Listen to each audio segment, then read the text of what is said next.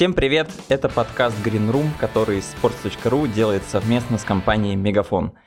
Здесь мы, я, главный редактор sports.ru Влад Воронин и Егор Крицан, директор по коммуникациям агентства Special One, встречаемся, чтобы поговорить про спорт как бизнес. Егор, привет. Привет. Ну, ты был бы не ты, если бы опять не допустил ошибку в моей должности, но это не важно. По медиа и коммуникациям. И извини, столько, столько месяцев мы не разговаривали, что у меня просто вылетела эта важная частичка из головы. Влад, я тоже пока не могу привыкнуть до сих пор, что ты э, главный редактор, а не шеф-редактор sports.ru. То есть ощущение у меня всегда это было, что ты там босс на самом деле.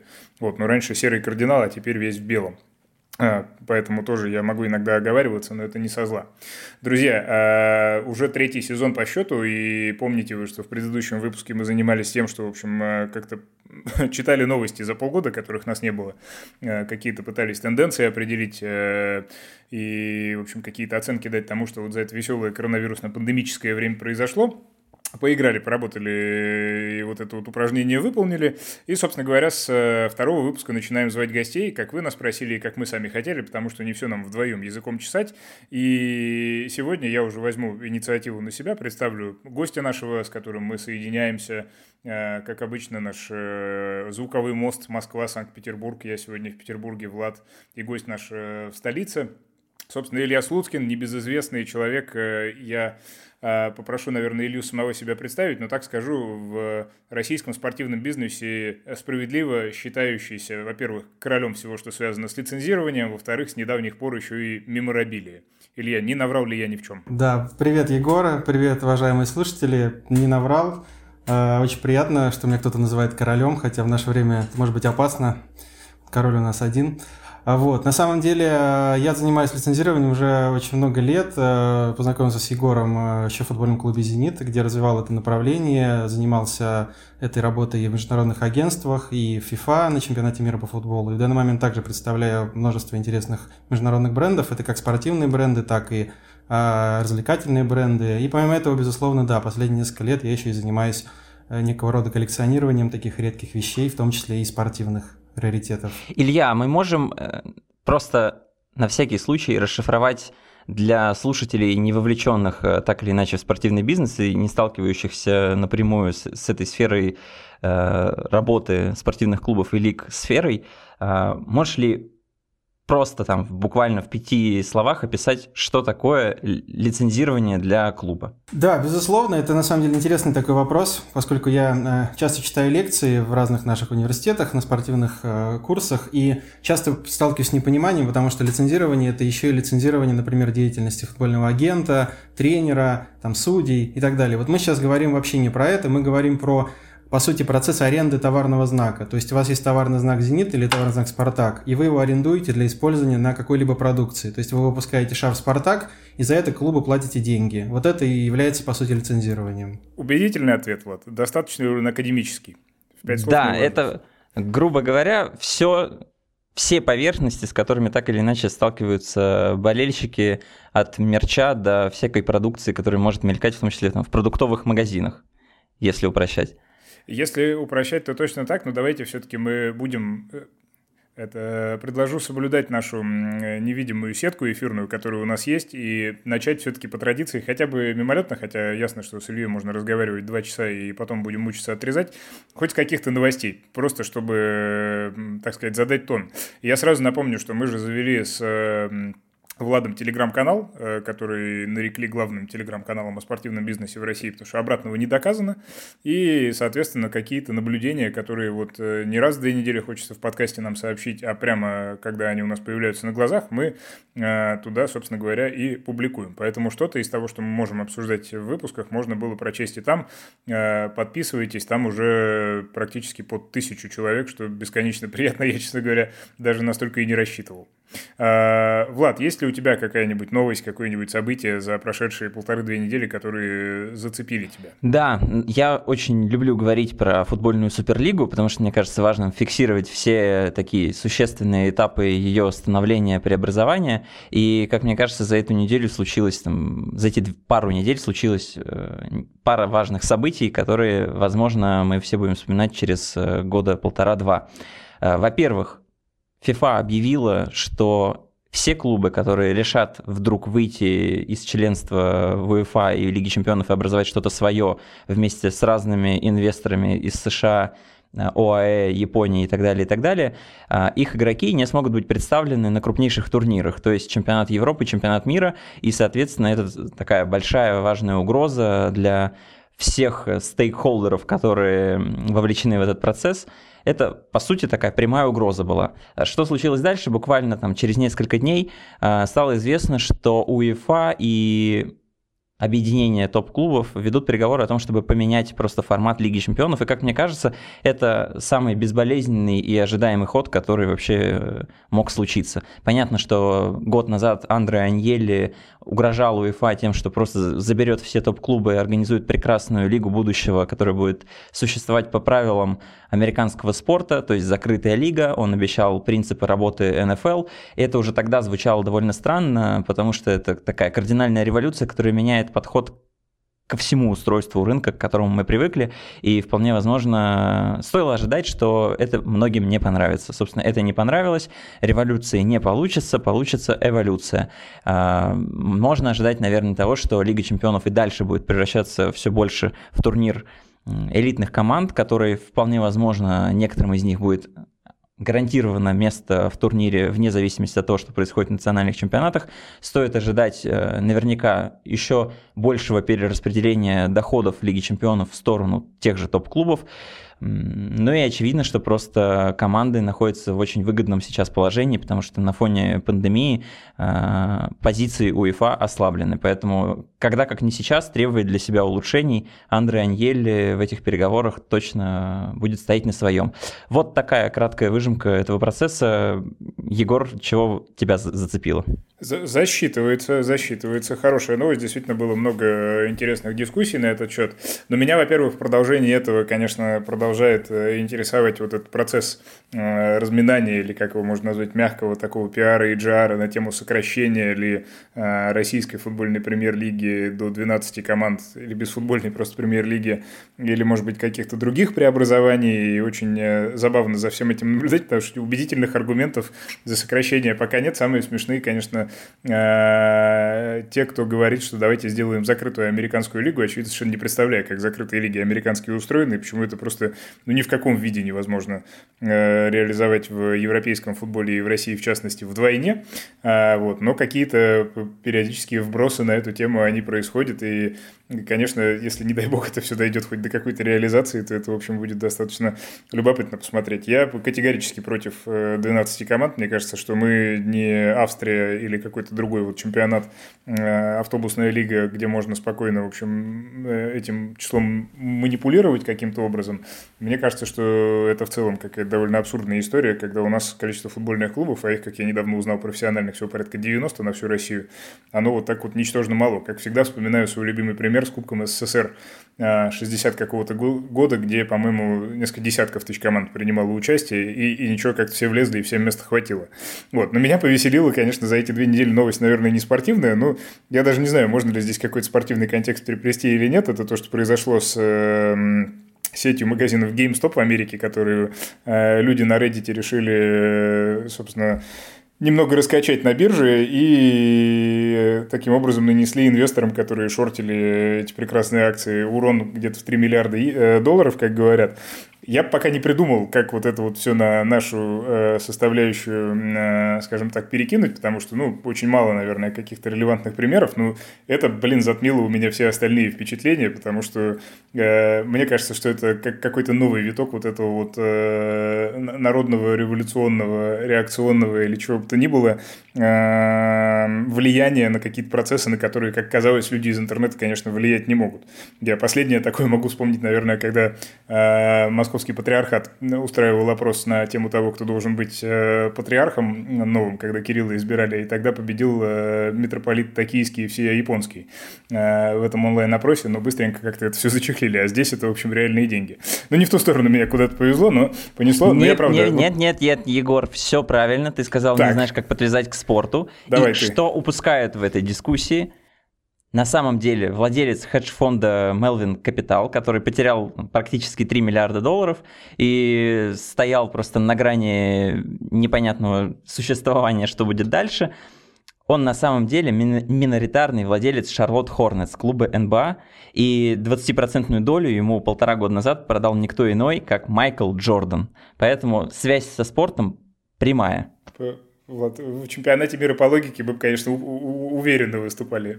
Я бы сказал, обосновали бы все, что угодно, как настоящие продавцы. Ну хорошо, да, тоже засчитывается. Илья, хочешь ли ты принять участие в этом увлекательном упражнении? Есть ли у тебя какие-то новости или события, которые заставили тебя волноваться? Да, меня заставила волноваться на этой неделе активация футбольного клуба КАМАЗ, потому что она непосредственно затронула мои такие профессиональные навыки и знания. Они взяли, нарядили Хабиба в, в свою майку, разместив на него еще двух букмекеров, а как известно, Хабиб правомерный мусульманин, он не может рекламировать букмекеров ни в коем случае. Разместили на него Пуму и, в общем, позиционировали это как супер интересный маркетинг-кейс, и в Фейсбуке это вызвало большие баталии в специализированных пабликах, и на сторону КАМАЗа даже встали, в общем, небезызвестные люди из сферы, и меня это удивляет, потому что это, по сути, классический пример амбуш-маркетинга, такого не очень правильного, тем более нарушившего еще и религиозные какие-то правила, помимо маркетинговых правил. В общем, мне это не очень понравилось. Поэтому, наверное, стоит рынок немножко образовывать. Вот сегодняшний наш подкаст как раз может этому и поможет, что можно делать, а что нельзя. Э, Или я просто уточню, Хабиб, естественно, не в курсе был, да, что он теперь с э, КАМАЗом? В курсе нет, я уточнил, у меня есть, в общем, там контакт с его командой, и они не были в курсе, с ними это не согласовывали. То есть теперь они уже в курсе, но я не думаю, что он будет принимать какие-то действия, потому что, в общем, масштаб не тот, да, ну, все-таки это, это второй дивизион, насколько я понимаю, да, КАМАЗ, то есть вряд ли там можно чего-то добиться, или ПФЛ, как они называются. Но сам кейс мне не очень понравился, потому что если взять тот же Burger King, да, который король таких вещей, они это делают правильно, они это делают так, что они не нарушают права. Они бы написали письмо, в котором бы пригласили, например, Хабиба стать их кассиром, ну, я сейчас условно говорю, да, и это письмо официально бы бросили в прессу, и об этом бы все написали. А когда вы размещаете лицо игрока в свою форму, не согласовав с ним, и размещаете коммерческие бренды на футболку, ну, вы, по сути, делаете амбуш. И это как бы ну, не очень правильно. Э, я бы сказал, что в этом случае, конечно, один-один, потому что Хабиб, ну, ирония такая, представляет э, регион, я имею в виду Дагестан, где, скажем так, уважение к авторскому праву товарным знаком и чему-то не было подобному, оно перевернуто с ног на голову. И там просто, когда из аэропорта Махачкалы едешь до города, то можно увидеть несколько заправок этих вот э, АЗС, где «Газпром» красного цвета, «Лукойл» с твердым знаком на конце синего цвета, там, ну, что-то такое. Там такая партизанщина. А, и, в общем, в этом плане они, конечно, наверное, попали, но это ирония, которую они вряд ли пытались как-то включить.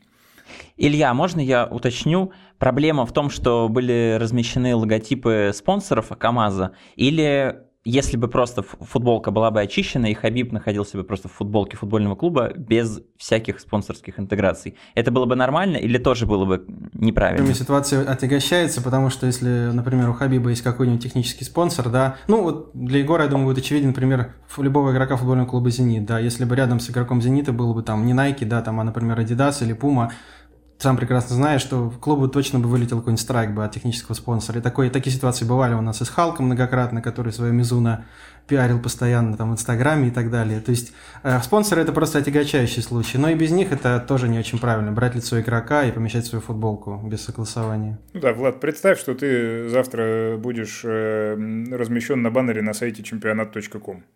Ну, так себе, наверное, история. В первый и в последний раз, возможно, это название прозвучало в эфире нашего подкаста. А, но, тем не менее, Илья, спасибо. Не, на самом деле интересно. Мы действительно как-то любим вот эти империи улететь и, в общем, поговорить о том, что к нам не имеет, наверное, никакого непосредственного отношения, а иногда нужно и по земле ходить тоже. И еще была важная история, которую тоже, возможно, мы будем вспоминать э, через год, через два. Допущен в мир НБА второй инвестиционный фонд, и теперь пять команд НБА могут продавать свою долю разным-разным инвесторам крупным с тем, чтобы через несколько лет э, довольные финансисты отдали эту долю за более высокую стоимость.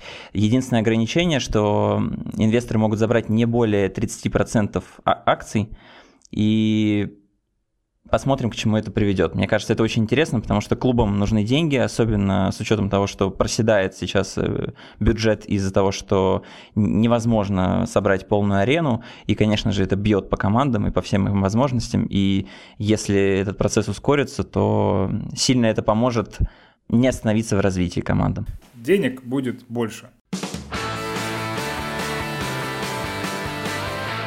Барселона за этот сезон презентовала 5 комплектов игровых форм. Главная коммерческая звезда женского тенниса Наоми Осака стала лицом Louis Vuitton. Килян Мбаппе и Леброн Джеймс выпустили кроссовки и бутсы в неожиданной модной коллаборации. Даже Урал продает клубную линейку тюбетеек, в которых президент клуба Григорий Иванов смотрит матчи со скамейки запасных. Все это я перечисляю, чтобы вы поняли, как много событий происходит в мире спортивного мерчендайзинга в этом сезоне.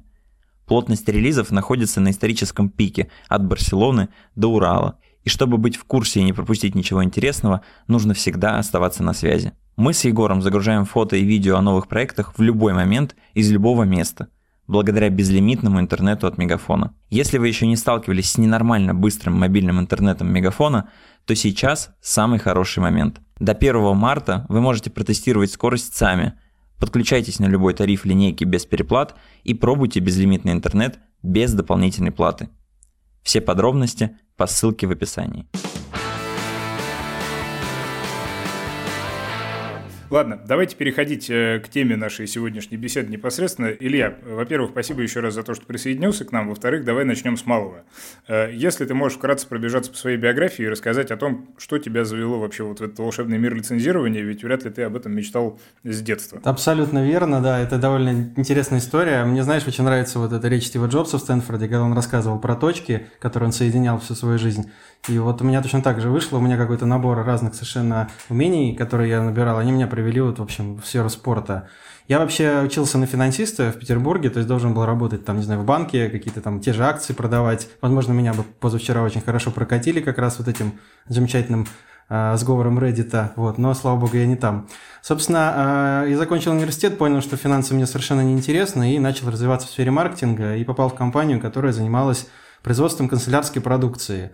И у нас был такой довольно слабенький бренд такого регионального уровня, и я начал думать, собственно, а что можно сделать? Бюджетов рекламных нету, ничего у нас нету.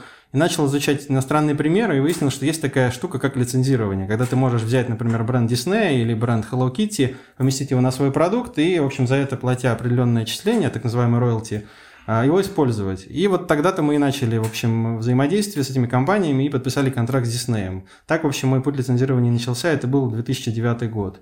Тогда же я первый раз э, вошел в контакт с футбольным клубом «Зенит», кстати, по поводу лицензии, потому что было очевидно, что бренд очень хороший. Мы тогда только что выиграли Кубок УЕФА, Суперкубок Европы, сборная России выиграла бронзовую медаль чемпионата Европы, то есть был большой хайп на футболе.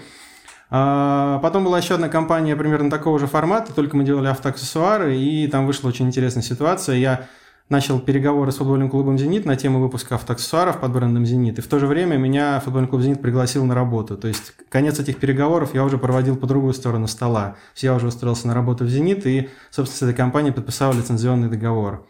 В «Зените» я провел э, три года, где мы, собственно, с Егор с тобой познакомились. Э, много всяких интересных у нас было там активностей. Я думаю, ты помнишь все эти «Зенит Симпсоны», «Зенит Смешарики», всякие такие пиар-истории, и много контрактов мы подписали. И затем я понял, что, в общем, э, все это очень интересно, но хочется двигаться дальше, и перешел на работу в агентство ELC. Это международное агентство, которое работает, например, с Барселоной, с Манчестером, с Ювентусом, с Реалом, там, с NBA немножко мы работали – а на территории Восточной Европы. Я переехал в Москву, а, в общем, переехал в это агентство, но понимая, что прицел мой, конечно, чемпионат мира по футболу. Я понимал, что в России будет чемпионат мира по футболу и будет много лицензионной продукции, и Собственно, я хочу работать а, в оргкомитете или FIFA, я еще не понимал, кто будет заниматься лицензированием. И в какой-то момент я просто начал долбить FIFA на тему своей кандидатуры. Я там нашел людей на LinkedIn, начал писать им письма, отправлял свое резюме даже там DHL в печатном виде. То есть, в общем, я максимально FIFA уведомил о том, что есть такой человек на рынке, такой как Илья Слуцкин, и в какой-то момент все-таки добился своего, и вот уже в 2015 году перешел на работу в FIFA. И три года а, вел все проекты, связанные с продукцией чемпионата мира по футболу, с открытием магазинов, и также с а, так называемой он-сайт торговли, то есть продажи на стадионах. То есть, когда ты приходил на стадион или на фан-зону и видел вот эти продажи шарфов, а, не знаю, кепок и всего остального, это, в общем, была моя работа, в том числе, конечно, и не только моя, но и агентств, и подрядчиков, там, компании Adidas и многих-многих других.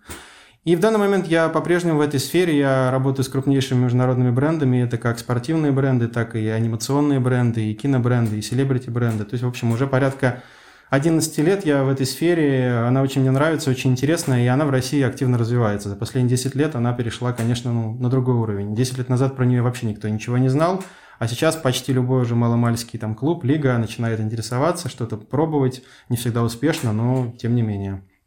Это если очень вкратце вот о моем пути, так сказать, лицензирования. Вкратце, но супер интересно. Ты, конечно, напомнил, и я вспомнил эту ростовую фигуру Барта Симпсона, которую мы конвертировали в футболиста. И Понимаю сейчас, э, годы спустя, что это, конечно, был правовой нигилизм, потому что не было у нас никаких прав на то, чтобы утворять то, что мы в итоге сделали. Ну, собственно говоря, нам и прилетело там. Но пошуметь успели э, хорошо, это было достаточно забавно. С 20 век Фокс-то у нас была договоренность, просто мы немножко не докрутили согласование самой активации непосредственно этой, потому что куклу-то мы у них купили официально. То есть это была прямо официальная кукла Барта Симпсона, ростовая из Лондона. То есть мы, по сути, делали все по, по букве закона, но мы немножко не довели до них сценарий того, что с ним будет происходить. так скажем. Скажу тебе, больше сценария и не было. на ходу сочинялся. да, но это было весело. Для тех, кто не жил в 2012 год, получается, рекомендую в гугле написать «Зенит Барт Симпсон». Вас ждет прекрасное открытие ну, где-то так, да, где-то, в общем, где-то в те сроки. А и вы сейчас, вы же сейчас говорите про историю, когда под закрытие трансферного окна Барт Симпсон перешел в «Зенит». Такое же было? Ровно, ровно это. Я просто помню, как я был на выставке тогда в Лондоне. Это было супер, насколько я помню. И, и мне звонит наш коммерческий директор, э, собственно, Дмитрий Владимирович Манкин, и говорит, Илья, что происходит? Почему нам звонит там CNN и ESPN и спрашивают, что за история с Симпсоном, а, и никто не знает об этом в клубе. То есть никто не ожидал, что это пойдет настолько в прессу, об этом а вечерний Ургант выпустил там свой небольшой тоже сюжетик, они нарисовали тогда Боярского в виде Симпсона. Ну, в общем, все об этом написали, пиар-эффект был космический. Насколько я помню, просмотры сайта перебил только потом уже переход, по-моему, там Халка и Вицеля или что-то такое. То есть на одном уровне была новость вот с, с Халком и Вицелем про Барта Симпсона по популярности. Ну, наверное, да. У меня клиппинг этой истории, он где-то до сих пор э, сохранен, и я помню, что, ну, это, конечно, всегда очень магическое чувство, когда идея, которая в твоей голове появилась, она потом так вот э, землю начинает облетать, э, вот, но когда мы в чилийской газете или в перуанской нашли какой-то материал прямо на эту тему, я понял, что все тут уже Идет волна, но задолго до того, как... А ты знаешь, что Халк должен был появиться в серии Симпсонов? У меня дома лежит сценарий. И это, на мой взгляд, самая моя большая недоработка, что я не додавил. То есть я согласовал с Фоксом, что в серии Симпсонов появится Халк в пиджаке с логотипом «Зенита». И а, мы тогда, собственно, обратились к Халку, ну, там, через коллег, которые работают с игроками. Он сказал, что я хочу денег. Ему там Фокс предложил какую-то деньги, ну, там, 2000 долларов. Он сказал, это мне неинтересно. И я-то сейчас понимаю уже, насколько это было бы исторически круто для «Зенита» попасть в Симпсона. Я бы сейчас уже побежал бы, не знаю, там, к генеральному директору, да. Тогда я был еще молодой, скромный юноша, и я эту историю выпустил. И вот у меня дома есть этот сценарий, который в итоге так и не вышел. Представляешь? Э, не представляю ли. Илья, э, мы как раз в прошлом выпуске, в первом, в третьем сезоне с Егором обсуждали историю НФЛ и Никелодиона, и вот этот стык мира спорта и мультфильмов с выходом на детскую аудиторию кажется очень симпатичным, и э, вот эта работа «Зенита» в какой-то момент была приостановилась, и просто очень интересно, насколько вообще это эффективно. А, вроде выглядит прекрасно. Барт Симпсон переходит в «Зенит». Э, восхитительный медиа-эффект. Все об этом пишут, все говорят. А, серия смешариков, э, в которой присутствует «Зенит», собирает там 50 миллионов просмотров на Ютубе, и все новые и новые просмотры откручиваются каждый месяц. А, Можешь ли вот оценить, насколько важна такая работа там, с, ми- с миром мультфильмов и таких детских героев, и насколько она эффективна вообще? Для меня она максимально эффективна с точки зрения набора популярности и охвата, и именно поэтому постоянно такие кейсы проходят в мире, там и Милан Hello Kitty, и очень много разных кейсов. Дисней там делал Финис и Ферб и много-много другого, но а, в случае «Зенит смешарики» мы ведь еще и продали тогда три лицензии. Мы продали три контракта на использование эти, этого образа. То есть мы создали новый бренд «Зенит смешарики», нарисовали так называемый style guide, то есть некий брендбук. И у нас был лицензиат компания, которая делала кондитерскую продукцию, была компания, которая делала печатную продукцию и и, по-моему, товары для праздника. То есть мы еще на этом и заработали. Мы покрыли свои там эти минимальные затраты во много раз. «Зенит Симпсоны» у нас в свое время а в 2014 году хотела купить на рекламу одна крупная строительная компания в Санкт-Петербурге. К сожалению, это был конец 2014 года, когда, вы помните, там резко упал рубль и все остальное, и, к сожалению, мы не успели этого продать. Но интерес также был. Поэтому в нашем случае это была и, и пиар крутая история, но она была и коммерчески успешная, безусловно. То же самое и в мире. Вот если взять там NBA и Looney Tunes, я думаю, вы знаете этот кейс. Во-первых, в начале 90-х он был, когда вышел вот этот вот фильм э, в общем, с героями Looney Tunes. Ее перезапустили в конце 2000-х. И довольно большую сеть э, детских баскетбольных школ NBA запустили, и там были использованы образы героев Looney Tunes.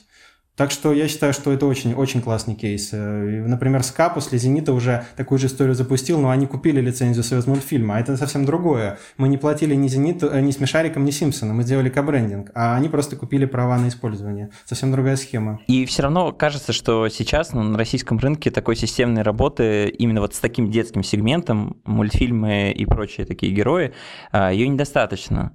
Во-первых, прав ли я в этом ощущении или я просто чего-то не досмотрел? На мой взгляд, вообще у нас не хватает работы системной с болельщиками, и не только с детскими. И мне категорически не нравится то, что делает, а точнее не делает РПЛ уже много лет. И я предлагал им сделать фирменный стиль лиги, и там маскоты и все остальное еще, когда я работал в «Зените». Даже у нас есть подрядчик, который нам для «Зенита» все это отрисовывал, испанская компания, они, кстати, до сих пор с «Зенитом» работают. Они тогда еще фирменный стиль новый нарисовали, РПЛ, и гайды, и все остальное. И сейчас, два года назад, запустив ребрендинг лиги, РПЛ не выпускает ни одного фирменного продукта, ни одного. Вот ты сейчас хочешь купить себе футболку РПЛ, ее просто нету, блин, в наличии. То есть это такой абсурд, когда ты э, запуск нового бренда не сопровождаешь выпуском мерча. У меня объяснений нету. Но при этом они постоянно говорят о том, что у нас новые тактики, стратегии, получают какие-то премии за там какие-то непонятные разработки. То есть я категорически ну, плохо к этому отношусь. Да, системная работа не ведется ни с детьми, ни со взрослыми. Абсолютно. Тогда отсюда, во-первых, я похвалюсь. У меня есть перчатки с логотипом РПЛ. Они мне достались в подарок на Новый год от офиса РПЛ. Так что я один из немногих, один из немногих обладателей потрясающих, э, потрясающей мерч-продукции, которую действительно не купить просто так. Очень сильно. Да, вот есть чем похвалиться. А второе, чем ты можешь объяснить вот такую недоработку? Я, Влад, я не знаю, чем ее объяснить. Я честно тебе говорю. Я предлагал РПЛ бесплатно уже много лет, даже просто им оказать консалтинг. Э, РФС я предлагал. Но РФС сейчас вроде стал немножко в этом плане работать. У них появилась новая команда активная, и у них появились уже некоторые движения в эту сторону. Спасибо большое. Кстати, те люди, с которыми я на чемпионате мира работал, поэтому у них хороший такой бэкграунд опыт.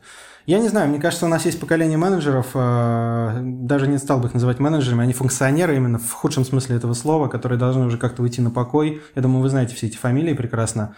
Когда вот они уйдут уже и новое поколение придет, все начнет действовать. Потому что я не понимаю, почему мы не можем из нашего а, в принципе, не такого плохого чемпионата в целом, да, создать нормальный коммерчески успешный продукт. Чемпионат Турции продается там, в 10 раз дороже, чем чемпионат РПЛ. Но мы не в 10 раз хуже, да, объективно, по всем рейтингам, по нашим клубам. Ну, мы не настолько плохие, а продаемся мы за копейки. Мерча у нас нету, нормального style guide а у нас нету. У меня нет объяснения, я просто перестал об этом думать, потому что мне грустно. А пос- последний вопрос из этой серии. Вот когда ты пришел и предложил что тебе ответили?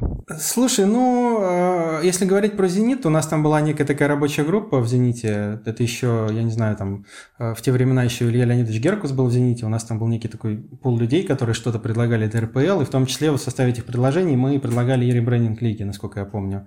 Вот. И, ну, как-то это все ушло куда-то в стол, и просто об этом все забыли. А вот через 4 года уже выкатили вот этот вот а, логотип медведя, который, кстати, на мой взгляд, очень даже неплох, вполне, мне кажется. Нормальный логотип, он имеет свою какую-то идею, некое позиционирование, но просто к нему надо немножко еще что-то добавить. Одного медведя недостаточно для выпуска там фирменной продукции, да, нужно большое количество элементов. Если ты возьмешь гайд Барселоны, например, футбольный, или там гайд чемпионата мира по футболу, у тебя там толстенная книжка разных штук, там слоганов, картинок, там всего остального. То есть э, одного логотипа мало, люди не покупают футболки только с логотипом. Им нравится разнообразие в целом. Поэтому ушло в стол, и все, и все забыли об этом. Как, как участник, член рабочей группы, которая занималась появлением медведя в российской премьер-лиге, могу, во-первых, сказать, что у меня нет ни одной вещи с этим логотипом, хотя казалось бы.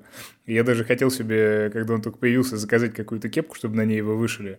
Вот, с другой стороны, э, там гайд-то есть, и элементы, они, ну, какой-то минимальный набор, понятно, не Барселона, но все равно отрисован. Другое дело, что э, даже из телевизионной графики, которая была нарисована к моменту запуска, до сих пор, по-моему, выкачана в эфир ну, не все, по, по, разным причинам, и тут, в общем, э, то, что ты, Илья, упомянул, оно абсолютно справедливое, но есть и разные другие, это все, это все безусловно, грустно. Но э, чем мы будем фокусироваться на одном конкретном примере, давай чуть-чуть разберемся вот с э, тем, как этот рынок лицензирования устроен, э, устроен как таковой. Потому что эта история, она, как мне кажется, ты можешь меня поправить, для э, российской вот этой вот бизнес-реальности, она достаточно сложная даже для понимания, да, потому что у нас страна, по большому счету, победившего контрафакта и в переходе на гостином дворе до сих пор, я уж не знаю, может быть, э, сейчас нет, но совсем недавно продавались пиратские шарфики «Зенита», то же самое и в Москве, и, соответственно, ну, не было просто такой практики. А вот можешь ли ты пару слов об этом рассказать? Да, абсолютно верно наверное, я могу сказать, что 10 лет назад ситуация была совсем плохой, то есть э, до смешного доходило, ко мне приходили люди в «Зените» и говорили,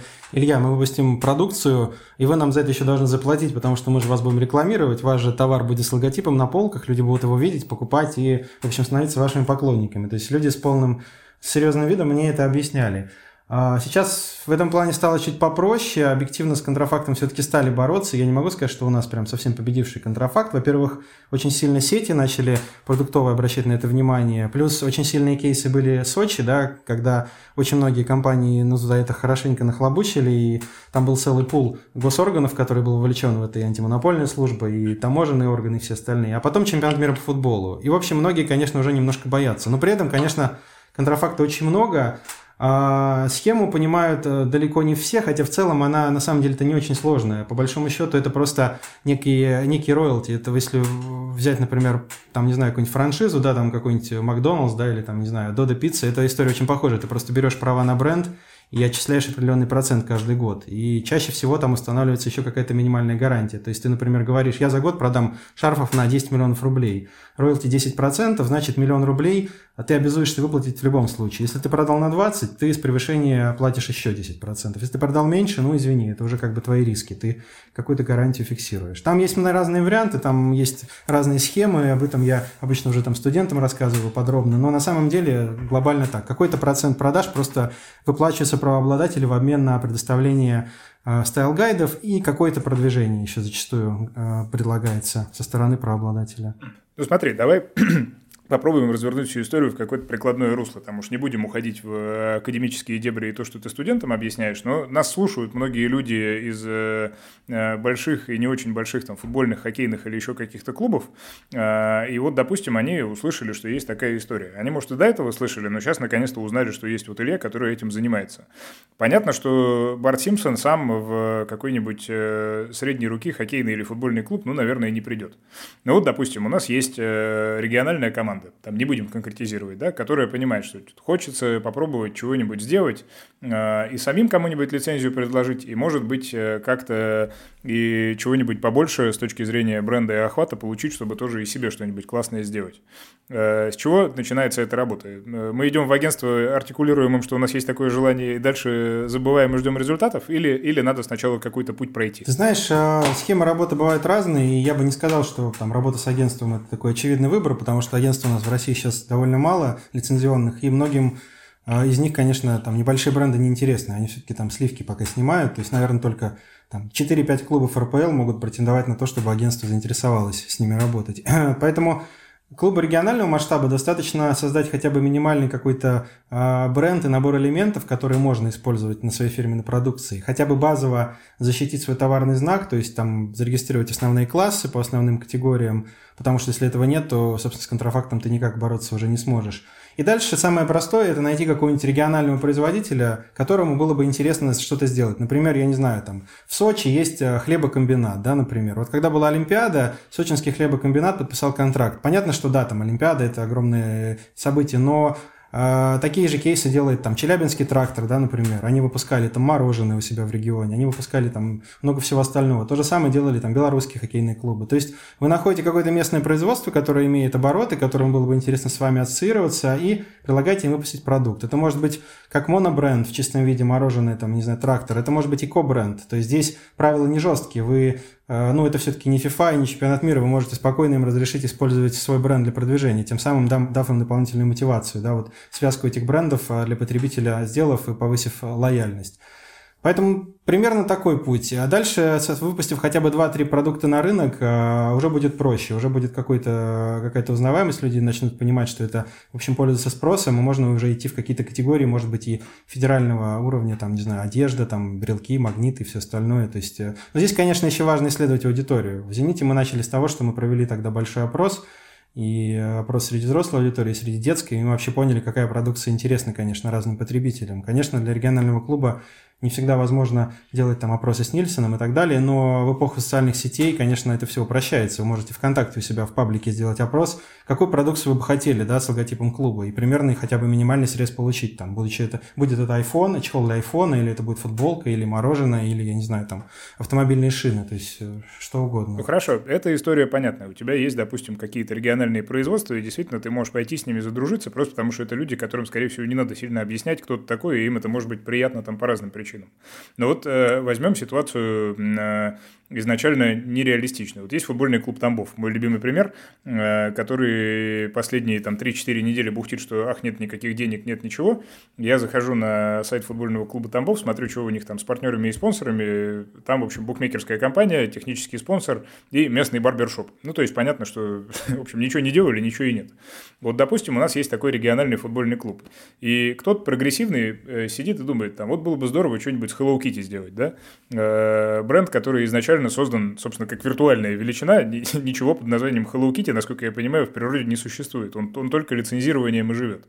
Э, на что можно упереть, чтобы хотя бы поговорить об этом с теми, кто за Hello Kitty отвечает? Слушай, Егор, ну честно, я не буду давать ложных иллюзий. Я не думаю, что бренду уровня Hello Kitty будет интересен э, непопулярный бренд. То есть вряд ли. То есть им будет интересен только бренд федерального уровня. То есть топ, топ РФПЛ, например, топ РПЛ, там топ КХЛ. Ну просто зачем им это нужно? честно, я не знаю просто, как их можно этим заинтересовать.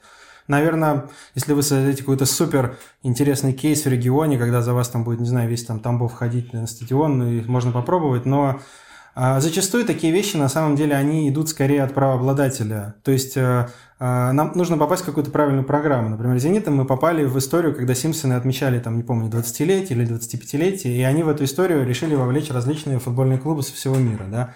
То же самое там делал Hello Kitty, и они решили с Миланом договориться. Там связка понятна, потому что Милан – итальянский клуб, у него очень много болельщиков женщин, потому что Милан очень модный, очень стильный, и Hello Kitty – это тоже очень такой активный fashion-бренд. То есть здесь, конечно, инициатива чаще идет от э, самого правообладателя с точки зрения э, со стороны entertainment бизнеса.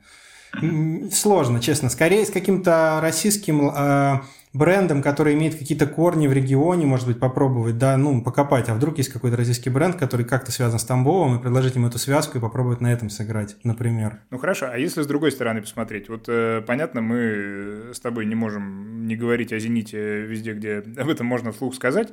А какие еще российские клубы теоретически находятся вот на этих радарах и могут, э, имеют возможность Э, клубы или лиги, или, может быть, спортсмены какие-то, э, вот где-то на этой орбите вращаться и, в общем-то, рассматриваться как потенциальные какие-то партнеры, участники для таких историй, ну, по твоему ощущению. Ну, ну, я думаю, что там, условно, половина клубов РПЛ точно, то есть там верхняя половина, то есть все московские клубы априори, потому что, понятно, у них аудитория хорошая, там, ну, «Зенит», естественно, ну и плюс есть еще несколько хороших клубов у нас в регионах, там и Краснодар и так далее. И то же самое в КХЛ, аналогичная история. То есть, в принципе, любые клубы с э, более-менее серьезной аудиторией, э, там, в принципе, могут на такой претендовать. Но вопрос уровня бренда. Все-таки, если это российский бренд, это одна история. Если международный бренд, там все чуть, чуть сложнее, конечно, бывает. Ну вот хочется.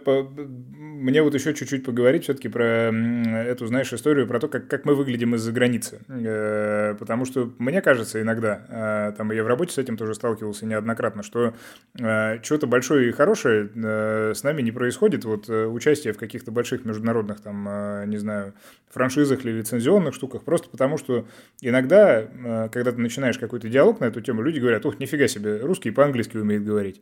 И, собственно, никакой диалог не происходит вот из-за этих вот каких-то логистических базовых проблем. Вот нет ли у тебя такого ощущения, что мы, мы пока не там, даже не потому, что у нас аудитории не хватает, а просто потому, что мы вот не думаем про это. И, соответственно, нам не кажется это возможным, поэтому, в общем... В этом плане, да. История да. «Зенит Симпсон» родилась только потому, что на тот момент «Зенит» был единственным клубом, который вообще занимался лицензированием. И поэтому Фокс к нам и пришел. Фокс к нам пришел через агентство, с которым мы работали. Они спросили, а кто вообще в России занимается лицензированием? Сказали «Зенит». Они сказали, окей, «Зенитом» сделаем. Они больше не спрашивали про другие клубы клубы. И я больше скажу, если бы они на тот момент пришли в «Спартак» или в «Локомотив» или в «ЦСКА», они бы убежали бы через день, потому что в клубе, ну ладно, по-английски, я думаю, там кто-то говорил бы, но понимания, как работает лицензионный бизнес, там бы не было. Кстати, а, это произошло, насколько я понимаю, в «Зените» в 2008 когда, собственно, я еще не пришел в клуб. Очень много пришло запросов, потому что «Зенит» выиграл тогда Суперкубок Европы, да, и Кубок УЕФА. И пришло огромное количество запросов на лицензию «Зенита» и от и международных компаний. И остались только самые, самые преданные, самые такие пробивные, ну, там, Канами, например, да, понятно, Канами привык пробивать там все возможные вообще э, барьеры. То же самое по Нине, да, вот они подписали «Зенит». Все остальные клубы поняли, что ну, нету схемы, у нас финансовой схемы работы не было. Знаешь, как было? Было в прайсе написано «Зенита» там миллион рублей за товарный знак. И все, как бы, не было вообще, что это значит вообще? Ну, что такое товарный знак за миллион рублей?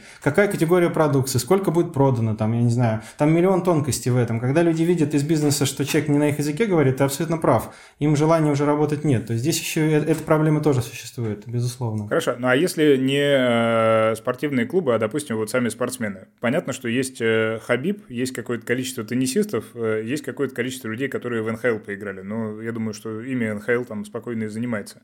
А, из тех, кто вот у нас в России присутствует, допустим, футболисты, насколько я понимаю, никто никаким э, чем-то подобным, по большому счету, ну, на нашей памяти не занимался. Ты знаешь, э, занимался Аршавин немножечко. Может быть, ты помнишь, он выпускал постельное белье, там какие-то халаты, но он же еще сам закончил текстильный университет там когда-то давно.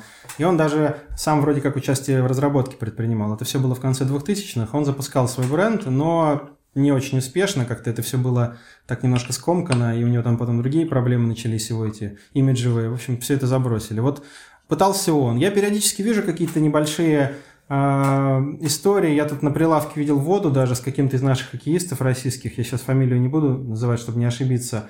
Ну, тоже все это так сделано, просто на формате налепили хоккеиста на упаковку, выпустили. Я вообще про, про это не слышал нигде, ни в прессе, нигде. То есть, я думаю, этот продукт там несколько месяцев на полке проживет и уйдет. То есть в целом э, абсолютно верно. Ну, Шарапова, ну это понятно, это вообще не наш уже спортсмен, ее там AMG давно ведет, и эта ее история была вообще не для России сделанная. Все эти Шугапова, все там косметика и все остальное. Это успешный проект, хорошая лицензионная история, но она тут не для России. В России я только в азбуке вкуса видел ее конфеты там несколько раз, то есть это не массовый продукт.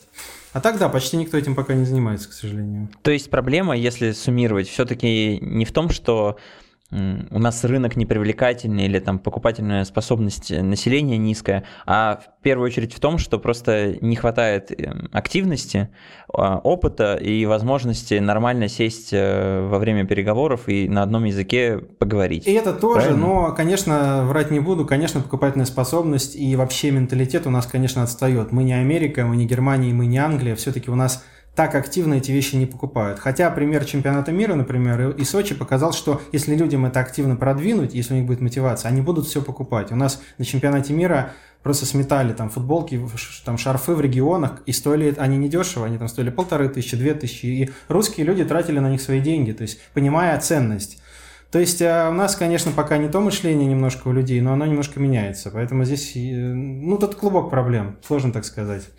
Но ситуация меняется объективно, она становится лучше. Вот за эти 10 лет я вижу позитивные сдвиги. Еще лет 50, и будет все замечательно. Ну, подождем 50 лет, очень оптимистичный прогноз. А вот ты сказал... футболку с медведем. Да, ты сказал, что есть позитивные сдвиги, а можешь вот просто выделить X э, клубов, не знаю сколько их на твоей орбите, которые все-таки вот оздоравливаются, делают правильно. Может, там не в космических масштабах, но все-таки прилично двигаются в правильном направлении. Объективно клубы КХЛ хорошо двигаются, то есть, видимо, там от лиги идет какой-то такой импульс правильный. КХЛ еще много-много лет назад начал заниматься лицензированием, еще во времена, когда я только пришел в «Зенит», Собственно, там, кстати, был такой человек, вот мы с ним знакомы, Роман Дворянкин, собственно. Вот он еще в свое время занимался лицензированием в КХЛ, то есть это вообще там э, начало десятых годов, и они выпустили какие продукты. И, видимо, этот импульс, который они сделали, они его запустили э, в клубы, и клубы стали этим заниматься также. То есть э, то же самое трактора, про который я сказал, там СКА, понятно, естественно, и все остальные клубы. А вот. Ну и некоторые клубы РПЛ тоже, э, там «Зенит» априори, «Спартак», в принципе, в меньшей степени ЦСКА, наверное, Краснодар сейчас начинает развивать историю, хотя Краснодар, на мой взгляд, совершенно не дорабатывает тему с «Магнитом», ну то есть это настолько хорошая связка, да, то есть им бы этот канал сбыта, ну, по максимуму бы качать, то есть ну, могли бы они договориться, чтобы хотя бы маленькая у них зона была бы во всех магнитах там по всей стране, хотя бы там парочку шарфиков туда поставить, ну, хотя бы когда Галицкий еще был его владельцем, сейчас уже, наверное, это делать чуть-чуть сложнее. Вот. В целом, баскетбольный я очень мало вижу активности, вообще не помню. Ну и вообще другие виды спорта, по-моему, в лицензировании практически не, незаметны. То есть какие-то, наверное, кейсы есть, но они так прям проходят мимо, мимо меня. Я не говорю про международные соревнования. Вот, например, если говорить про чемпионат мира по водным видам спорта, да, который был у нас в Казани, там была отличная лицензионная программа. Универсиады, а замечательные программы, причем обе, и, и Красноярск, и э, где у нас была прошлая универсиада, тоже в Казани, да, по-моему, была у нас универсиада. То есть э, вот эти вот кейсы были хорошо отработаны, с большим количеством лицензиатов, с фирменными магазинами, с хорошим пиаром, с хорошими продажами. Это была не какая-то история ради выпуска продукции, это был реально коммерчески успешный бизнес. Ну, слушай, правильно же я понимаю, что все-таки ну, эмоционально огромная разница между событием, у которого есть э, открытие и закрытие, которое приходит как огромный праздник раз в жизни э, в тот или иной регион, и работает вот такой вот э, нон-стоп, которая там с любым футбольным клубом не начинается и не заканчивается. Нет, абсолютно верно. Там совсем другая мотивация потребления. Конечно, да. Хочется чуть-чуть спросить про экономику процесса. Вот э, я задавал вопрос относительно каких-то лиц, э, которые могли бы собой приторговывать, да, каких-то звезд российского спорта. И я помню, что когда случился чемпионат мира, и некоторые из э, там, знакомых мне лично людей, в общем, прославились в процессе этого, естественно, мне было по-человечески интересно, и профессионально тоже, смогут ли они это конвертировать в какие-то деньги. И жизнь показала, сейчас уже можно давать какие-то оценки, что практически никто ничего не смог. И одна из э, мотиваций, которые в процессе высказывались, а предложения были, э, что им вот эти вот суммы, которые были заявлены, там сейчас не буду ничего называть, они их просто не мотивируют. То есть это далеко не те 2000 долларов, которые обещали Халку за участие в серии Симпсонов. Э, это все-таки ну, достаточно большие деньги, уж по нашим мирским каким-то оценкам так и вполне себе огромные. Вот. Но тем не менее они не мотивировались. А вопрос заключается в том, э, насколько, собственно говоря, в лицензировании э, много того, что можно выжить для клубов. Может быть, с точки зрения соотношения с какими-то другими доходами. Может быть, какие-то есть э, абсолютные цифры, которые можно назвать. Как вот это устроено? И в какой пропорции, в принципе, делятся стандартно доходы между тем, кто лицензирует, и тем, кто эту лицензию себе приобретает? А, ну, смотри, если взять пример, мы можем взять открытые данные. Это НФЛ американский, да, например, у них каждый год выходят отчеты. Там процентов 10 где-то от общего дохода это лицензирование. То есть они там в год зарабатывают порядка, по-моему, 10 миллиардов долларов. Вот считай, миллиард они зарабатывают на лицензировании. Там. Собственно, дальше, конечно же, там спонсоры, дальше ТВ-права. Ну, естественно, на фоне этих огромных денег 10% кажется небольшими, но если посмотреть на саму цифру, да, там, это, это, это значимые деньги. Похожая пропорция у многих европейских клубов, может быть, чуть поменьше. То есть, в принципе, лицензирование редко выходит за границы, там, не знаю, 10-15%. То же самое и у FIFA, если взять чемпионаты мира по футболу, и у всех остальных, но надо понимать, что лицензирование задача э, задача заработка, она не единственная. Есть еще важная задача, это продвижение бренда, да, то есть вы тем самым вовлекаете новую аудиторию. Я просто помню себя в детстве, когда мне покупали там родители пеналы, Хадбер, э, не Хадбер, господи, компания Херлис немецкая, и они были с брендом Боруссия Мюнхен-Гладбах. А тогда эта Боруссия Мюнхен-Гладбах, она даже не играла в Бундеслиге. То есть я вообще не знал, кто это такие. Но я этот бренд уже, я, что называется, был насмотренным на этот бренд. Я его видел много раз, и мне было интересно. Я начал интересоваться этим клубом. Он уже некую у меня лояльность в сердечке приобрел. Да я уже теперь вспоминаю, что я в детстве этим пеналом пользовался. Поэтому это хорошая история. И третий важный момент, зачем нужно лицензирование, ну и вообще выпуск мерча, это создание наследия. То есть, когда ты сейчас вспоминаешь про Олимпиаду 80-го года, что ты первым делом вспоминаешь? Ты вспоминаешь вот этого Мишку, собственно, да, маскота, талисмана. И у, у многих людей до сих пор дома лежат вот эти вот значки, там, не знаю, какие-то плюшевые игрушки, футболки. Если ты зайдешь в музей FIFA, например, в Цюрихе, ну там процентов 80 экспонатов – это, по сути, мерч. Если бы не было мерча, в музей даже выложить было бы нечего. То есть тем самым вы создаете наследие, вы будущим поколениям передаете память о своем мероприятии или о своем клубе или о своей лиге. Поэтому, в принципе, наверное, процентов 10. Если говорить про то, как это все делится, ну, а ставка роялти, это я сейчас так очень в лоб, и, конечно, средняя температура по больнице, на непродовольственные продукты составляет где-то от 10 до 15 процентов. То есть, выпуская, например, шарфики, да, и продав их там на миллион рублей, ты где-то э, должен заплатить за это там примерно там, от 10 до 15 процентов роялти. Это то, что получает непосредственно правообладатель. Дальше там уже идут разные сложные схемы. Если есть агентство в этом всем, агентство может забирать себе от 20 до 30 процентов да, этой доли. Там бывают э, еще более интересные схемы. Например, до недавнего времени как работала Барселона по лицензированию. У Барселоны была компания Nike, которая забрала под себя вообще все лицензионные права. То есть даже если ты видел на полке чипсы, по большому счету эти чипсы были подписаны силами компании Nike. Просто Nike эти права дальше передавала агентству, как раз вот в одном из них я и работал, ELC. Агентство ELC продавало э, права производителю чипсов. Получалось, что между Барселоной и производителем аж два посредника, да, и до Барселоны это доходила, в общем, небольшая часть доходов,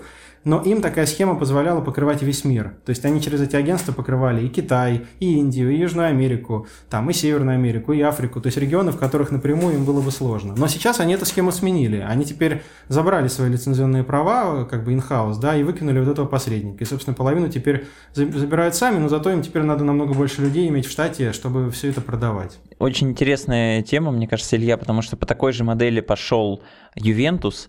И если посмотреть так на финансовую отчетность Ювентуса, то можно проследить, как увеличилось количество сотрудников э, в офисе просто год к году с расширением сети распространения. И насколько я понимаю, для каждого региона Ювентусу нужно отдельно подписывать свой контракт с агентством, которое представляет его интересы, условно, там, в Юго-Восточной Азии, отдельно с рынком Южной Америки. И получается, что то, что можно там комфортно отдать агентству, и получать просто ну, какой-то маленький процент заменяется расширением офиса там примерно в два раза, но при этом все-таки открываются на дистанции там лет 5-10, когда э, эта схема будет э, работать довольно уверенно, все-таки зарабатывать получится больше.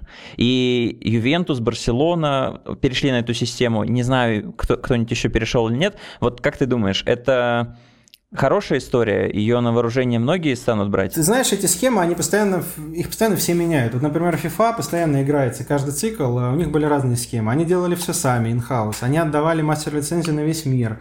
Они отдавали мастер-лицензию в одном регионе. Например, в 2010 году все права на Бразилию были отданы компании Globo. Globo – это компания, ну, типа нашей ВГТРК, это такой огромный медиахолдинг. Все права Globo занимался. Остальные регионы FIFA покрывал сама. Потом они решили, нет, мы хотим делать все in-house. В общем, а, тут нет ответа на самом деле. Все постоянно в это играют и меняют по-всякому.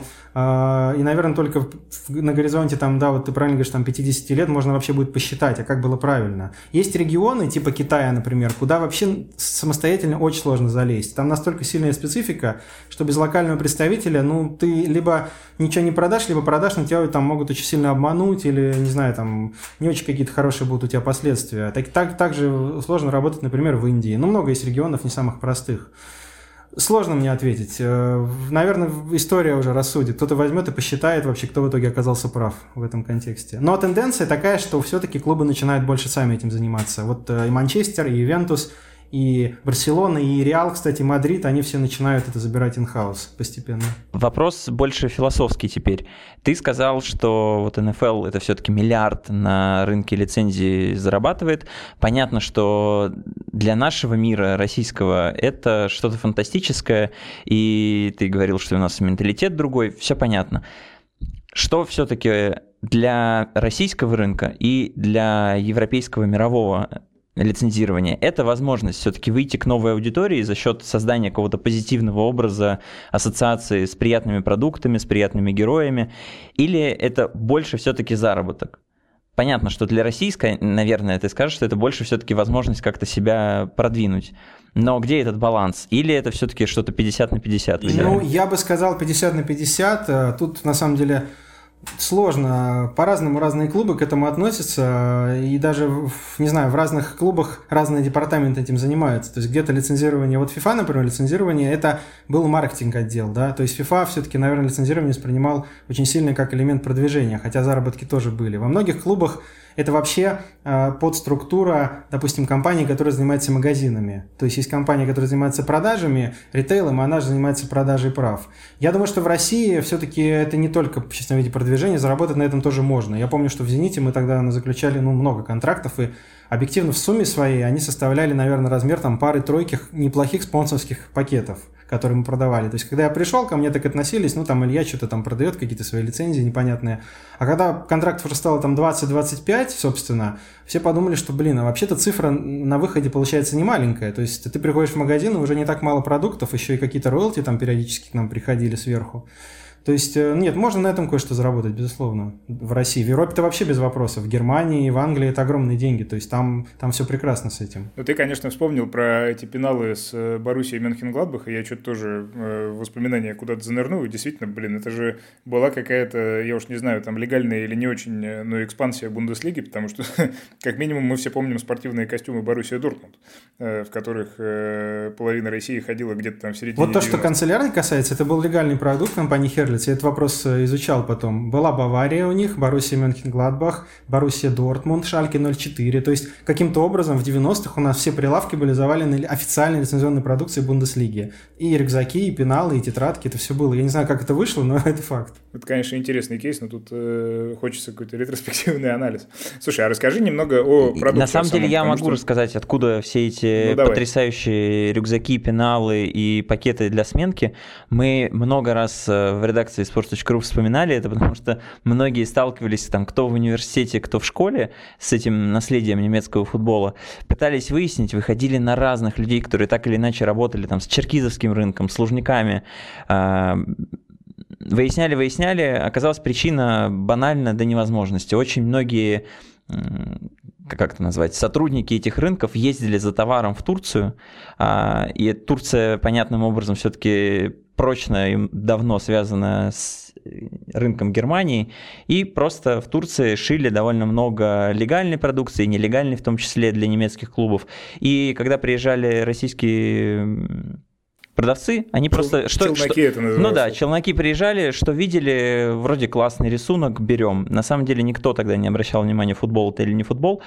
И просто это лежало вот на рынках в России, а это покупали, потому что товары нужны разные, что много из этого стоило не очень много, поэтому подешевле взяли. А в итоге, да, действительно, кто-то там полюбил из-за этого Боруссию Дортмунд. У меня в школе было невероятно много Герты, Поэтому так невольно люди знакомились с футболом. Прекрасный, прекрасный апокриф. А, начал я задавать вопрос, Илья, хочется чуть-чуть тебя еще пораспрашивать о продуктах как таковых, потому что мы говорим вот так вот э, эфемерно лицензирование и лицензирование, но на что-то эти логотипы, надписи, паттерны и все остальное наносятся. Как э, меняется ситуация? Потому что совершенно очевидно, что одних шарфиков и кофейных кружек э, уже не хватает.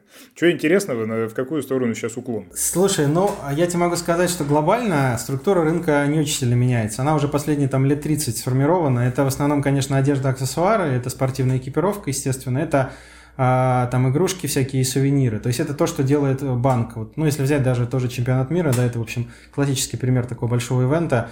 Ну, у нас покупали в основном футболки, брелки, магниты, а, там кепки, шарфы и все остальное. Все остальное, ассортимент может быть гигантским, но это уже больше по факту а, для развлечения и для фана. Это, наверное, ну вот этот парето эффект, да, так называемый. То есть процентов только 20 продаж все это остальное делает. Основу делает продажи вот этих вот главных, главных категорий, то, что ты на себя надеваешь. Поэтому мы, когда продажи на стадионе планировали, мы, в общем, ассортименты не раздували. Мы там делали, там, не знаю, 20 SKU, там, ну, там, уникальных товарных позиций, там, 30, чтобы человек долго и не думал, потому что, ну, не будет он там на стадионе покупать какие-то суперсложные вещи.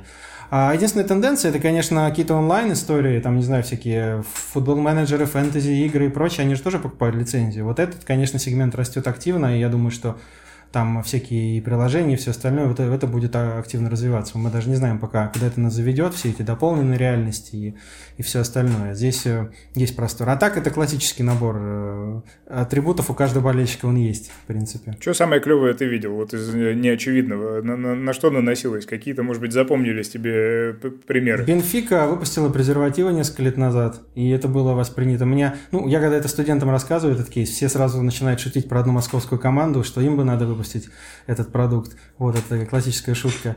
Вот, а так э, очень много контрафакта смешного было. То есть я настолько много всего видел на чемпионате мира. У нас выпускали водку, там, Саранс 2018, у нас была колбаса чемпионат мира, у нас были помидоры чемпионат мира по футболу, FIFA. То есть, что на самом деле только не было. То же самое в Сочи 2014, там такое количество интересных каких-то. То есть, люди просто размещали логотип на все подряд, думая, что это как-то поможет им продаваться.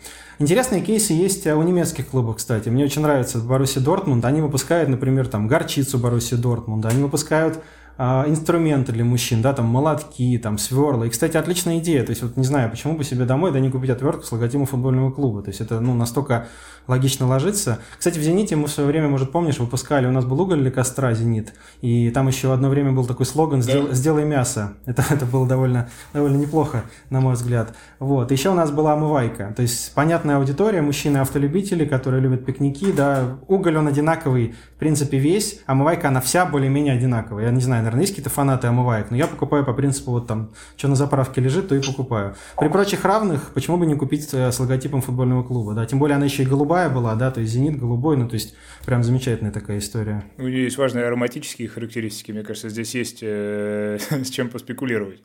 Один э, предметный достаточно вопрос, интересно твое мнение. Понятно, что есть сейчас контракт у российской премьер-лиги с Канами, но при этом, и даже когда его не было, и eSports, и FIFA конкретно на Россию посматривали так, ну, в полглаза, не считали ее каким-то интересным рынком, а сейчас и вовсе отсюда вылетели. На твой взгляд, почему так сложилось? Почему в этой прекрасной игре можно найти примерно все, что угодно до чемпионата Южной Кореи, но российская лига так там и не оказалась полноценной? Слушай, мне кажется, что почему они сейчас, э, почему РПЛ оттуда вылетела, Канами, принципе, во все вгрызался, они все хотели, все, что плохо лежало, там же было такое некое джентльменское соглашение, что РПЛ забирает в смысле, спорт забирает всю лигу, а Канами берет три клуба. То есть в свое время у них, например, был «Зенит», «Спартак», «ЦСКА», насколько я помню. То есть «Зените» мы с Канами подписывали прямой контракт.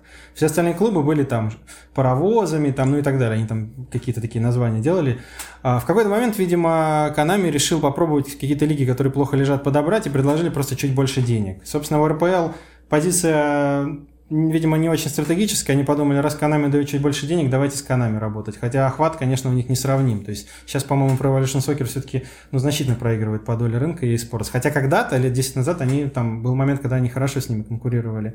Думаю, что просто чуть больше денег дали, РПЛ на это согласился. А eSports для них это не ключевой момент, они не будут из-за этого торговаться. Они сказали, ну ладно, окей, не будет, так и не будет РПЛ. А нам, в общем, это Ситуация, это, конечно, она вот до сих пор у меня лично какие-то печали и личные, и профессиональные вызывает. Потому что я играю в FIFA, и мне грустно, что я не могу это делать э, ни за какой из клубов предпочтение, э, которым отдаю.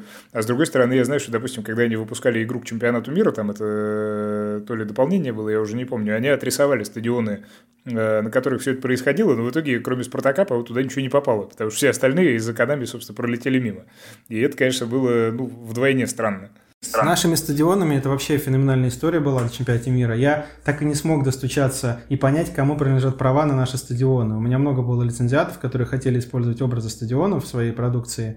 Я общался со всеми возможными организациями. Одна из организаций была... Вот тут, кстати, еще одна замечательная новость. На этой неделе арестовали бывшего там, гендиректора компании «Арена 2018», которая строила стадионы в чемпионату мира. Вот, собственно, я с ними общался, общался с регионами, с разными спорткомитетами. Мне так и не объяснили, у кого на самом деле права на наши стадионы. В Саранске, в Волгограде, не знаю, там везде. Никто не знал. Мы не смогли лицензировать права на стадионы. Очень, очень смешная история. Это при том, что я как бы был сотрудник FIFA, и мне должны были отвечать официально на это, но мы не достучались. Ну вот э, какой-то кусок денег э, просто остался лежать, хотя мог бы начать работать. Все это, конечно, и грустно, и интересно, и при этом нам есть о чем поговорить еще кроме лицензирования, потому что, я не знаю, Влад, есть ли у тебя еще какие-то вопросы вот на эту интересную тему, или мы можем к следующей переходить? Мне интересно, Илья, есть ли у тебя понимание, вот если в масштабах всего рынка люди покупают в интернете, люди покупают на стадионе. Где денег больше сейчас? И насколько активно вот растет сегмент онлайн лицензирования? Ну, а, у меня, к сожалению, данных по России таких нету, их вообще нету открытых. Онлайн-сегмент, конечно, активно растет, но, к сожалению, до сих пор не у всех даже наших клубов есть нормальный интернет-магазин. То есть а, уровень работы их довольно средний. Я перед Новым годом а, Егор, э, ты, наверное, удивишься, заказал товар в интернет-магазине футбольного клуба ЦСКА. Вот, в подарок. Прощай, Илья. Мне этот товар привезли, знаешь, когда? Мне его привезли 7 января. Вот, то есть как бы заказ... Ну, это было не критично для меня, я человеком не виделся, но сам Тоже, факт, в общем-то, да. к празднику. Да, но к другому, да. Я, я как бы не планировал его дарить на Рождество. Собственно, это примерно вот уровень так развития интернет-магазинов наших. Э, и далеко не у всех клубов он даже был. Сейчас ситуация лучше, но я не думаю, что очень большая. Вообще, конечно, основной канал продаж – вот такой продукции это не стадионы, это обычная классическая розница. Это, не знаю, вот Магнит, это Ашан, это Спортмастер, да, по-хорошему а, ты должен а, прийти в обычный магазин и там увидеть продукцию с этими логотипами. В свое время в «Зените», например, мы делали а, полки в магазинах «Лента». То есть в Петербурге ты приходил в «Ленту» и видел небольшую зону с фирменной продукцией. Ты приходил на заправку «Газпромнефть», и там была небольшая зона с фирменной продукцией «Зенита». Может быть, это и сейчас есть. Думаю, думаю, что есть. Вот это основной сбыт. То есть на чемпионате мира мы основные деньги прокачали через Ашаны, Магниты, Пятерочки и все остальное, через всякие Дикси. То есть вот, вот там вот деньги лежат. Но у нас очень слабо этот сегмент развит.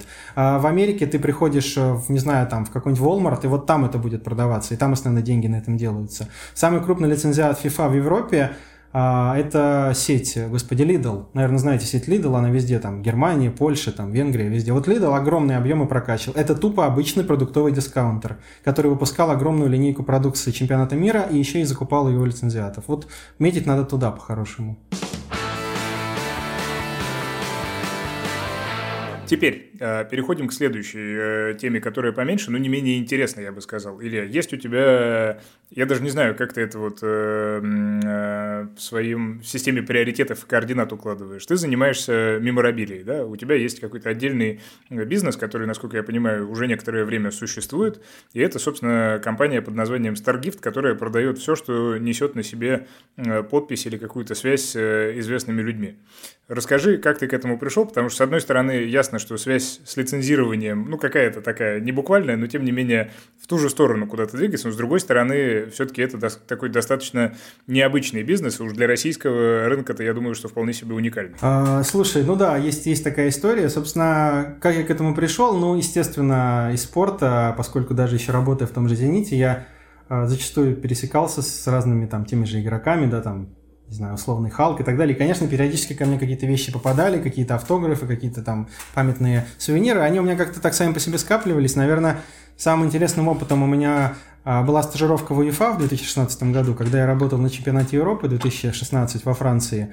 И там я работал, занимался маркетинговыми активациями э, и постоянно был вот в этой зоне, зоне игроков, не знаю, там мы награждали Man of the Match компании Carlsberg, да, и я приводил туда победителя, фаната, да. Ну и там невольно всегда какой-то автограф, да, там бывало брал. Например, один раз я оказался там на какой-то момент с Трезеге. А Трезеге это был мой там кумир детства, да, я там болел за Ивентус. Ну, конечно, я не удержался и взял у него автограф, да. То есть такие вещи как-то у меня э, собирались, хотя я в этом плане очень скромный. Я просто потом уже понял, насколько наглее были многие мои коллеги, которые набрали себе и маек там финальных. У меня есть знакомый, который на чемпионате мира по футболу в России на финальном матче там у сборной Франции одну из маек себе взял. Это как бы, ну, это очень серьезный артефакт, это правда очень дорого. Нет, он не то, что его украл, он выпросил, но это вещь, которая стоит очень дорого на самом деле. Я так никогда не делал, мне как-то было всегда неудобно. Но в какой-то момент я понял, что меня часто спрашивают что-то достать. То есть какие-то мои знакомые, мои друзья. И плюс я еще это начал сам дарить. Я видел реакцию, я видел у людей в глазах реально восторг. Я понимал, что эти вещи вызывают у людей такую реакцию, которую не вызывал никакой мой подарок, даже более дорогой. Собственно, а, возникла идея, а почему бы не заняться этим на чуть более таком каком-то коммерческом таком формате, плюс начать собирать что-то для себя. То есть, собственно, какую-то некую коллекцию формировать, которая, очевидно, будет дорожать, и в какой-то момент я э, вышел еще и за пределы спорта. То есть сейчас это там и кино, и музыка, и искусство, и литература. То есть там огромная уже на самом деле коллекция с разными совершенно артефактами. А в сфере спорта мы просто уже вышли зачастую и на агентов э, игроков, не знаю, мы можем там, не знаю, именное подписание от Месси сделать, написать там Егора от Лионеля, да, например, и он сфотографируется с твоей майкой. И самое удивительное, что он реально это делает, и, и э, несмотря на его огромные доходы, да, он делает и такие вещи, и на этом тоже зарабатывает, понимая, что, в общем, никакой доход не лишний, да, на самом деле. Здесь очень смешно, мы когда на русских игроков выходим иногда, на футболистов, на хоккеистов, они говорят, ой, нам это неинтересно, это копейки, то есть Месси это делает, Тайсон это делает. А в сентябре мы сделали именное обращение у Марадонны, чтобы вы понимали, это, это ситуация уникальная на самом деле. Дело в том, что когда вот эта вот печальная новость пришла о том, что Марадонна скончался, у нас в его доме лежало несколько маек, которые должны были быть подписаны для наших клиентов. Именные обращения – и мы не знали, подписаны они или нет. То есть, мы, естественно, мы не знали, успел он их подписать. Вот буквально две недели назад пришла новость, что он успел их подписать. То есть, наш клиент, по сути, получит сейчас майку, подписанную Марадонной, ну, за несколько дней до его смерти. То есть, я думаю, эта история будет у него там из поколения в поколение передаваться и висеть там в самом видном месте его дома. Поэтому как-то так это все начало развиваться, мы начали открывать различные выставки, общаться с иностранными партнерами и со всеми остальными, открыли галерею уже прошлом году. И, в общем, все это переросло, да, в такой, в общем, активно растущий бизнес на самом деле. Но это еще и хобби, это стиль жизни. Это на самом деле не в чистом виде бизнес. Это, это для души, это очень классная такая история. Нам мне очень нравится. Слушай, но при всем при этом, э, вот э, примеры жизни, да, я, как вы знаете оба, достаточно много лет провел путешествуя там, в составе футбольного клуба «Зенит», и стандартная история, ты летишь на европейский выезд, прилетаешь в какой-нибудь очень маленький аэропорт, не знаю, там Астенда в Бельгии, крошечный, э, на чартерном рейсе, которого нет в расписаниях, выходишь, и тебя на входе встречают 10 человек, которые собирают автографы. У всех футболистов. На карточках, там еще на чем-то. В России все-таки это всегда выглядит как, ну, вот какой-то эмоциональный порыв. Люди встретили «Зенит», там, может быть, ну, никто целенаправленно, короче говоря, ради этого не приходит. Получилось – хорошо, э, не получилось – и бог с ним. А, насколько, на твой взгляд, в принципе, отличается вот эта вот э, культура владения каким-то подписанным или атрибутированным чем-то, каким-то личным знаком э, в нашем менталитете и не в нашем, потому что меморабилия, это понятно, это вообще сам по себе рынок, который из бейсбола, насколько я знаю, вырос, потому что там это ну просто отдельное направление, и свои правила, законы и бейсбольные карточки – это отдельный вид валюты в Соединенных Штатах.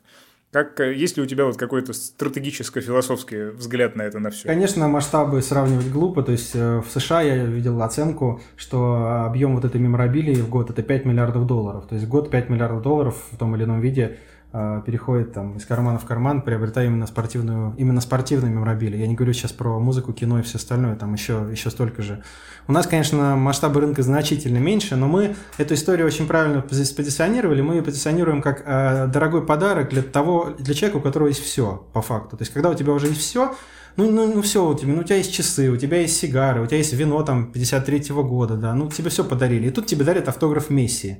И вот тут э, этот человек может на самом деле даже иногда расплакаться. У нас были кейсы, ну, наши вещи дарили очень многим известным людям в стране, то есть там, ну, прямо куча политиков, куча бизнесменов, все остальные. Эти люди уже давно не удивляются подаркам, а этим подаркам они удивляются. То есть это, по сути, такая эмоциональная связь, и мы думали, что, может быть, эти вещи могут быть интересны просто, знаешь, там, обычным фанатам, да, поклонникам, которые, может быть, складчину будут это дарить, но потом мы поняли, что скорее они условно потратят там эти 80 тысяч, да, там, складчину подарят человеку iPhone, ну, какую-то очевидную материальную вещь, чем они ему подарят там майку с автографом Месси. То есть это нерациональная покупка. Эти вещи скорее интересны тем, кто а, у него уже и все, его надо как-то удивить. Поэтому, конечно, наш основной контингент это жители Москвы, ну и там немножко Санкт-Петербурга, еще таких несколько крупных городов. А в Америке это не так. В Америке эти вещи продаются там, не знаю, на обычных каких-то площадках, а, там типа Амазона, хотя там тоже есть вещи и стоящие там и миллионы долларов, и даже десятки миллионов долларов. Да, вот бейсбольные карточки это вообще пример невероятный. Они, они просто космически много стоят. Там эти коллекции просто какие-то сумасшедшие деньги. То есть сложно вообразить, что у нас будет что-то такое в ближайшее время. Расскажи, откуда вы все это берете? Я понял, что есть вариант э, с тем, чтобы связаться с менеджером Месси, и, наверное, он действительно это подпишет и сфотографируется, но у вас же куча каких-то прямо артефактов, да, людей, которые там ничего уже не могут подписать. Откуда вы это берете, а главное, как вы проверяете подлинность? Слушай, здесь э, рынок очень похож на рынок искусства и на рынок антиквариата. Это, в принципе, очень близкие такие истории. Есть, э, во-первых, крупнейшие аукционы мировые, даже, например, там тот же Сотбис и Кристис, они продают эти вещи, да, а, если это крупный аукцион, проверка подлинности идет со стороны аукциона, то есть продажа на этом аукционе подразумевает подлинность. Также есть ряд международных э, систем сертификации, то есть это системы, которые, например, вот у нас там, не знаю, у нас коллекция есть футболка с автографом Коби Брайанта, да, такая дорогая вещь, уникальная, и к ней прилагается сертификат, который подтверждает, что футболка была подписана в присутствии представителей этой компании. То есть он лично видел, что Коби Брайант это подписал. И ты можешь, зайдя на специальный сайт, вбить номер футболки и увидеть, собственно, фотографию этого подписания. Да? То есть такие есть вещи. А если это не спорт, например, да, если мы говорим про то, что у нас там есть коллекции из музыки, там, из литературы, ну, тут часто привлекаются просто уже эксперты, например, там, РГБ или исторического музея, да, они проводят экспертизы, они анализируют бумагу, чернила и все остальное. Ну, и плюс какие-то вещи, которые мы получаем напрямую, ну, например, мы знаем, да, вот в спорте мы просто знаем э, многих людей, там, агентов, мы просто знаем, что это подписал этот спортсмен непосредственно или нам лично, или какому-то нашему товарищу, тут, в общем, мы от себя даем уже некую гарантию подлинности. А так рынок контрафакта, э, он очень заполнен. Если ты зайдешь на eBay, то там, наверное, процентов 90 того, что продается, этого сегмента, это будут подделки. То есть там как бы мы даже, даже и не смотрим, это, это просто бесполезно.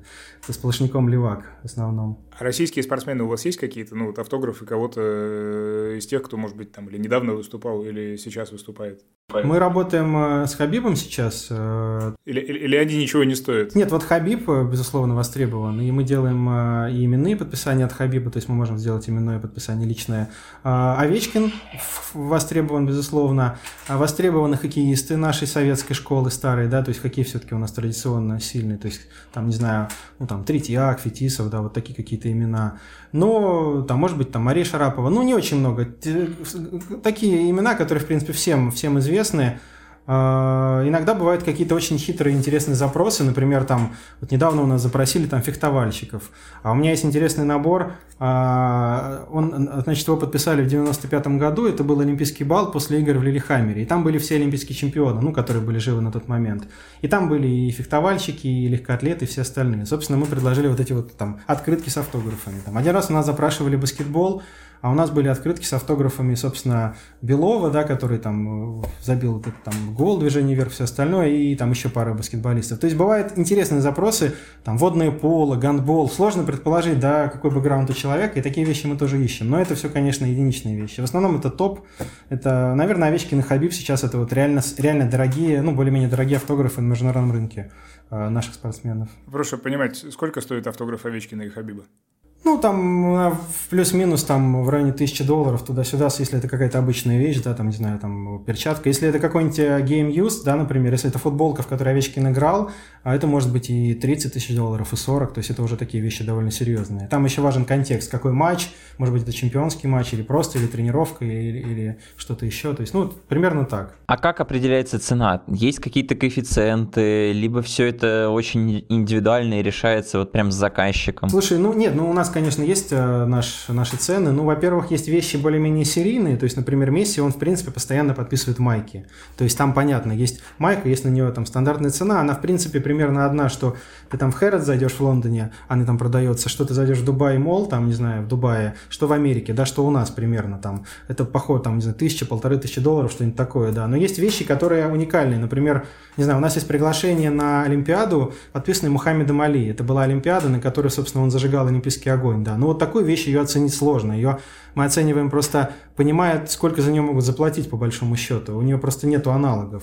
А, на многие вещи есть, есть рынок, ты можешь примерно посмотреть, но расхождения очень сильные. Опять же, повторюсь, это очень близко к искусству и к антиквариату. Там тоже там очень сильная арбитражная прибыль, например. Да? Например, в Англии ты автограф Элвиса Пресли купишь дешевле, чем в Америке. А в Америке ты дешевле купишь автограф Битлз, потому что понятно, что ну, там, его поклонников будет меньше исторически. Там. Или, например, в Америке, там, не знаю, автограф Гагарина можно купить дешевле, наверное. Там они больше своих, там, не знаю, Нила Армстронга будут э, покупать. Ну, то есть... Э, такой рынок довольно интересный, он сам регулируется в каком-то смысле, но иногда некоторые коллекционеры ставят цены просто из головы и продают, пытаются продать вещи за какие-то космические деньги и очень долго их, в общем, не продают, считая, что это что-то невероятное. Очень интересно правовое регулирование всей этой истории. Вот, например, я лет 15 назад на Кубке Кремля взял автограф у Марата Сафина. Я не могу подтвердить, что этот автограф точно дал Марат Сафин, просто, ну, я там был, но никто не фотографировал, никто это не фиксировал. А, тем не менее, я так понимаю, я могу прийти на какую-нибудь онлайн-площадку, загрузить фотографию, описать когда что, а, примерно там описать вот в тот-то день. Это будет считаться каким-то нарушением. Вот здесь, здесь есть ли здесь правовое регулирование, как этот рынок должен быть устроен, или это все стихийно? Правового регулирования нету, я, по крайней мере, про него не слышал. На самом деле, я так понимаю, никакого а, такого нарушения нет, если ты взял автограф у человека и потом его продаешь. А, хотя я слышал про некоторые случаи, когда звезды а, были против. Вот, например, был кейс, когда там нижнее белье Мадонны на аукцион выставили, и оказалось, что это горничная отеля, где, собственно, она жила. Она нашла там, я не знаю, ее там лифчик, э, Мадонна уехала, она взяла этот лифчик и поставила его на аукцион. Мадонна это увидела, написала жалобу аукциону, они это сняли с продажи. Ну, потому что это как бы личная вещь, по большому счету, они вообще должны это все вернуть. Что касается автографов, наверное, человек, когда оставляет автограф, по большому счету, ну, ты можешь сам им распоряжаться. По аутентификации онлайн, конечно, серьезные системы их не делают. Их надо делать вживую, то есть, по-хорошему, тебе нужно отдать специалисту, который там под микроскопом изучит, там, не знаю, почерк, бумагу, и, конечно, в случае с недорогими автографами, типа Марата Сафина, у тебя стоимость самой экспертизы будет стоить примерно как автограф, то есть здесь просто смысла нет. Поэтому мы, мы не покупаем почти автографы с рук, нам очень много пишут люди, там Илья, я там был там, я подписал автограф здесь, очень сложно проверить, и игра не стоит свеч. Проще купить эту вещь э, с международным сертификатом, где уже все это сделано, все проверено, и, в общем, не попасть в такую ситуацию, когда ты, в общем, не, э, не, не аутентификационный продукт приобрел. Илья, но при этом, разворачивая всю вот эту историю в какую-то другую сторону, на твой взгляд, почему клубы, лиги не занимаются этим как бизнесом? Хотя в «Зените» я помню, что попытка какая-то была, и вроде как какие-то футболки там с автографами команды выставлялись в интернет интернет-магазине и даже на Невском лежали. Но вот система не превратилась. На, на твой взгляд, не, нет для этого рынка пока? Лучше пойти и у вас купить, потому что вы как бы сбоку от этого всего стоите, или какие-то другие причины? Слушай, ну, этого рынка не было, но мы его, вот мы его, по сути, сами создаем для себя. То есть мы реально мы объясняем людям, что наша целевая аудитория и почему это интересно. Потому что когда, там, не знаю, 2-3 года назад, конечно, мы даже обращались в какие-то магазины подарков, да, там, дорогих в Москве, мы говорили, мы продаем автографы автограф Месси. Ой, господи, зачем нам автограф Месси? Зачем нам автограф Тайсона? Ну, что смеетесь? У нас тут иконы, у нас тут книги. Какие автографы Тайсона? Потом они попробовали, поняли, что, в общем, опять же, в этом сегменте А, да, подарка людям, у которых есть все, есть определенная брешь. И уже, в общем, с 90-х у людей просто целые шкафы этого непонятного скраба, да, а, это начало работать. Здесь важно позиционирование. У нас эти футболки официально продавались в магазинах на чемпионате мира. То есть у нас наш оператор, он закупал эти майки за границей, и в нашем фирменном магазине на Красной площади они продавались. Они очень хорошо продавались, то есть их продали большое количество. То есть спрос на это есть, просто это надо позиционировать на правильную аудиторию. Это должны быть люди, в общем, с деньгами. То есть это, например, посетители VIP-лож стадиона, да, посетители,